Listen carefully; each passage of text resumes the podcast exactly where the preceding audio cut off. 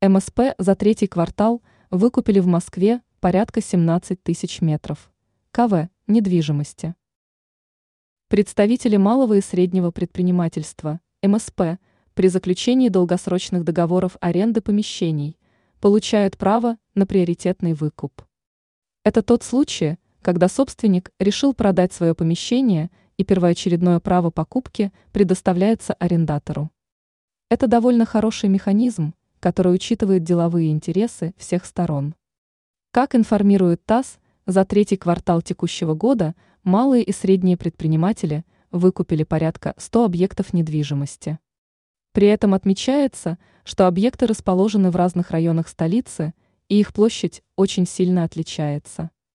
Отмечается, что объекты предприниматели могут выкупить только спустя два года постоянной аренды. Этот механизм правительство Москвы разработало несколько лет назад, и он себя очень хорошо зарекомендовал.